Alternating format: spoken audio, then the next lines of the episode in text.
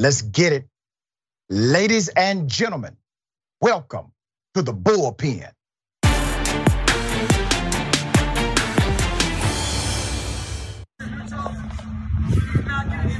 I just asked him, can I please go in my car and put it in neutral? But don't move my car. I'll have another tow company come and I'm gonna press charge you. No.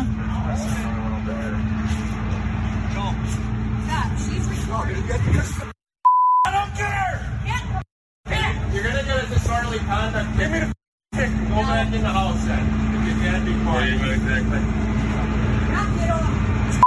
Knock it off. I'm not talking to you. Knock it off. Hey, quit playing with you.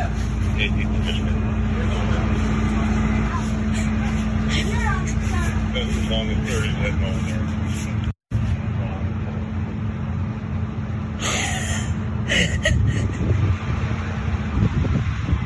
I can issue him a citation for disorderly conduct, okay? Would you, would you want that? Yeah? Okay. Okay. You want to send that to me if you can? Uh, I'll put it with the, with the ticket. Indisputable covered this as an exclusive. The man was yelling racial slurs, calling the young lady the N word. He had driven a car, basically, a car into their property, damaged their property. Police come, and you saw what unfolded. We have on the show Miss Rhonda Ronsman, who was the victim of this and other incidents that we'll talk about, which it was under better circumstances. But Ms. Ronsman, thank you for being on the show. How are you? Thanks for having me. It's uh it's hard to listen to that. Bring conjures up a lot of feelings. Sure it does. I'm going to do my best to help navigate with you uh, through this. Okay. Um, you stood up for yourself. You told that officer, yes, you want to press a disorderly conduct charge or whatever the offer was. It- to me, it should have been much more stiff than that. But can you take us through what happened that day? Absolutely. So, um, my husband and I were in our home. Um, I also should mention that prior to this, um, the person who currently lives behind us had threatened to do this um, to me, um, to us. Um, so as we were sitting in our home on July 30th of 2022, when we heard a loud crash and a thud, I knew right away who it was. I didn't expect to see what I saw. And um, my husband ran outside. Um, I had to chase after my husband because he was very upset, obviously, extremely upset. Um, but running through my mind was I don't know what kind of weapons this guy has. I don't know. There are no officers here. We are basically just a target um, because now there's a gaping hole in our fence and he's on our property. And um, I came outside, and when I saw Mr. Wise get out of the vehicle, I said, What happened? And he looked at me and said, I hurt my leg, but my um, word neighbor is worried about her house. So that was about a half hour to 45 minutes before the video that you saw. And that particular word was uttered probably over 20 times Yeah. throughout the course of, of that time frame. So when I started videotaping, um, his companion, the person who was with him, started to become very upset and started yelling at me and screaming at me and telling me to stop. And um, and then he, he became upset because I wanted him off of my property, one, and two, I was not going to allow him to take the vehicle off of my property. So as he continued to lose control over the situation, he started to become very, much more upset with with with me, um, which makes no sense. He he shouldn't have been upset with me at all. Um, but he, um, I my personal feeling is that what he did was intentional. And what I also feel is that um, since that time, I have re- gotten a re- uh, restraining order as of October of last year. And all of those videos that you played of that truck flying past the back of our house were things that he did after he got the restraining order. So um, the fact that he's not incarcerated and the fact that he is not in jail, um, you know, I, I don't have any words. All I know is that it's a year and a month or two later, and I won't park in my garage. I um, two days ago, uh, actually probably about two or three days ago, went to uh, get ready for work. Every time my husband leaves the house, I lock the screen door because I'm afraid he's going to break through. And um, I literally came out of the shower and I could only imagine him standing, just seeing his face standing in front of me, and I just started to sob. So, you know, this is no way to live. And I felt like I had no other choice but to share this video with you because I don't I don't want anybody to get hurt. I just want it to stop. And I don't just want it to stop for me.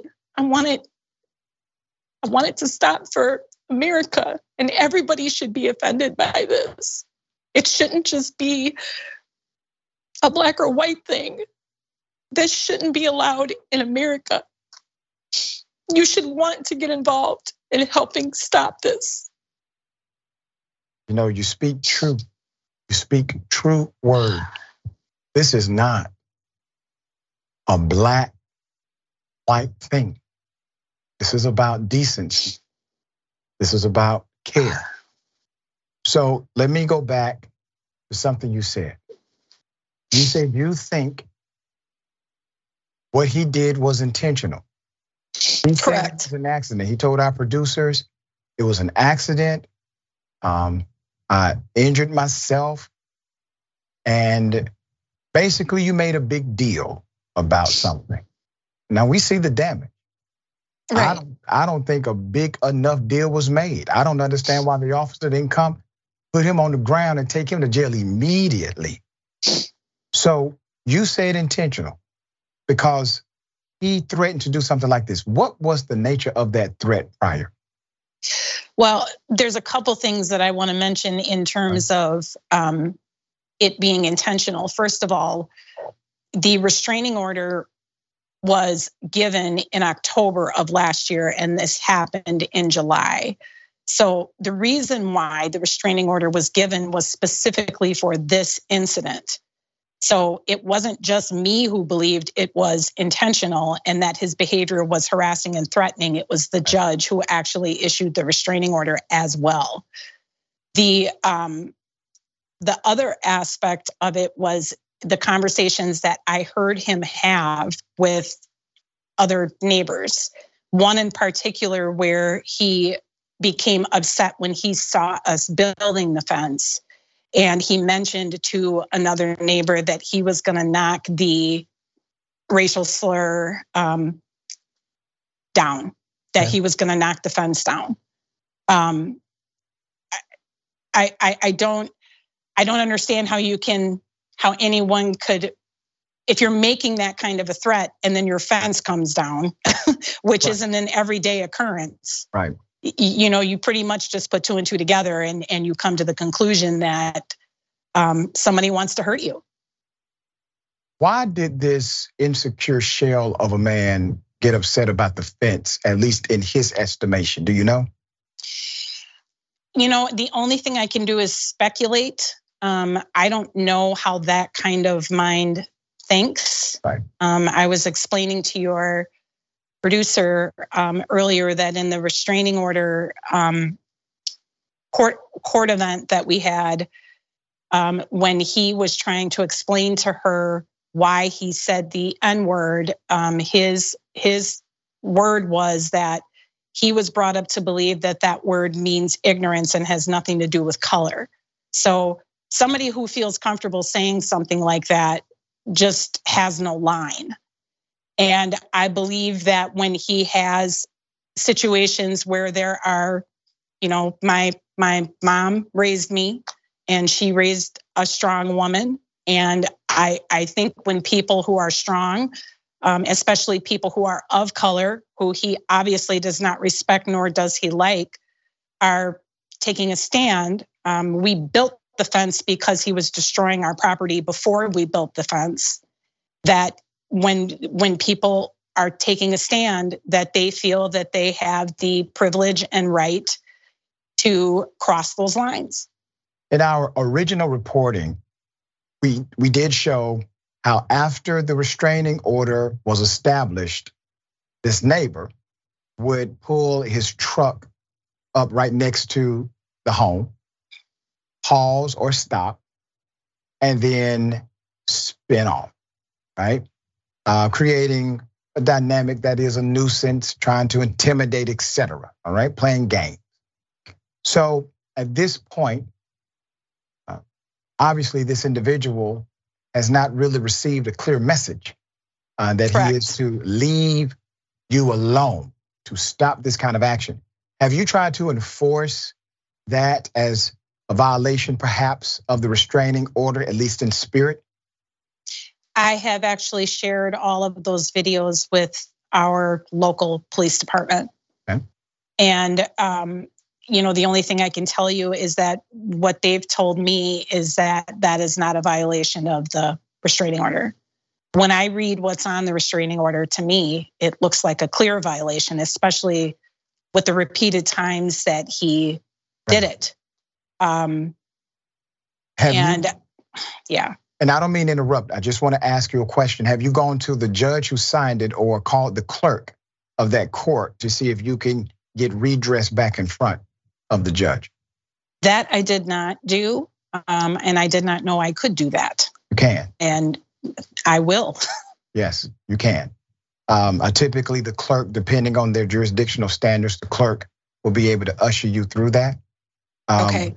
To have an evidentiary hearing about the restraining order. So okay. there's a dynamic here. Obviously, you have a husband, and, and your yes. husband wants to protect you. He was very angry when this happened. You had to run after him. You don't want anything bad to happen to you or him or anybody. You just want to be able to live in a peaceful environment. Correct. What has this done as far as changing dynamics with how you all live in your community? You know, I think it's changed the dynamic, not just how we're living in this community, but just in general. Um, I often cry when I tell this story, so I I'm, I'm probably going to cry when I tell it now. but okay.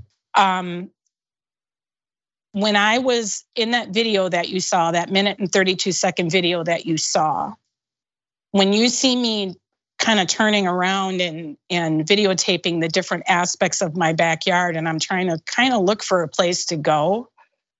One of the reasons why you see me doing that is because I felt so um, alone and mm. helpless. Um, and I also felt terrible for those kids who were standing there because, as we know, racism is a learned behavior. That's right. I could see the kids looking at me and um, almost like they were trying to figure out what was going on. And um, to see that my um, my husband was witnessing something that he had never seen before and seeing the fact that his um, that that we were experiencing this horrible incident um, was just heartbreaking. Um, now, as far as my husband and I are concerned, what I can tell you is that he and I are rock solid. We are much closer than we were before. And part of the reason why we are is because um, you know, we it's how we've always been, but since this has happened, we realize the importance of really being a, a strong front and, and a source of support for each other. So um, we're teaching people about this and talking to people about this and telling parents to share the video with their kids, not to sensationalize it, but understand that this is something that happens so that we can stop you know the cycle of of of making it so that things like this are okay it doesn't make you a patriot it's it's a horrible horrible way to think and horrible actions to inflict on innocent people when you think that way. So right. um, it's it's made it.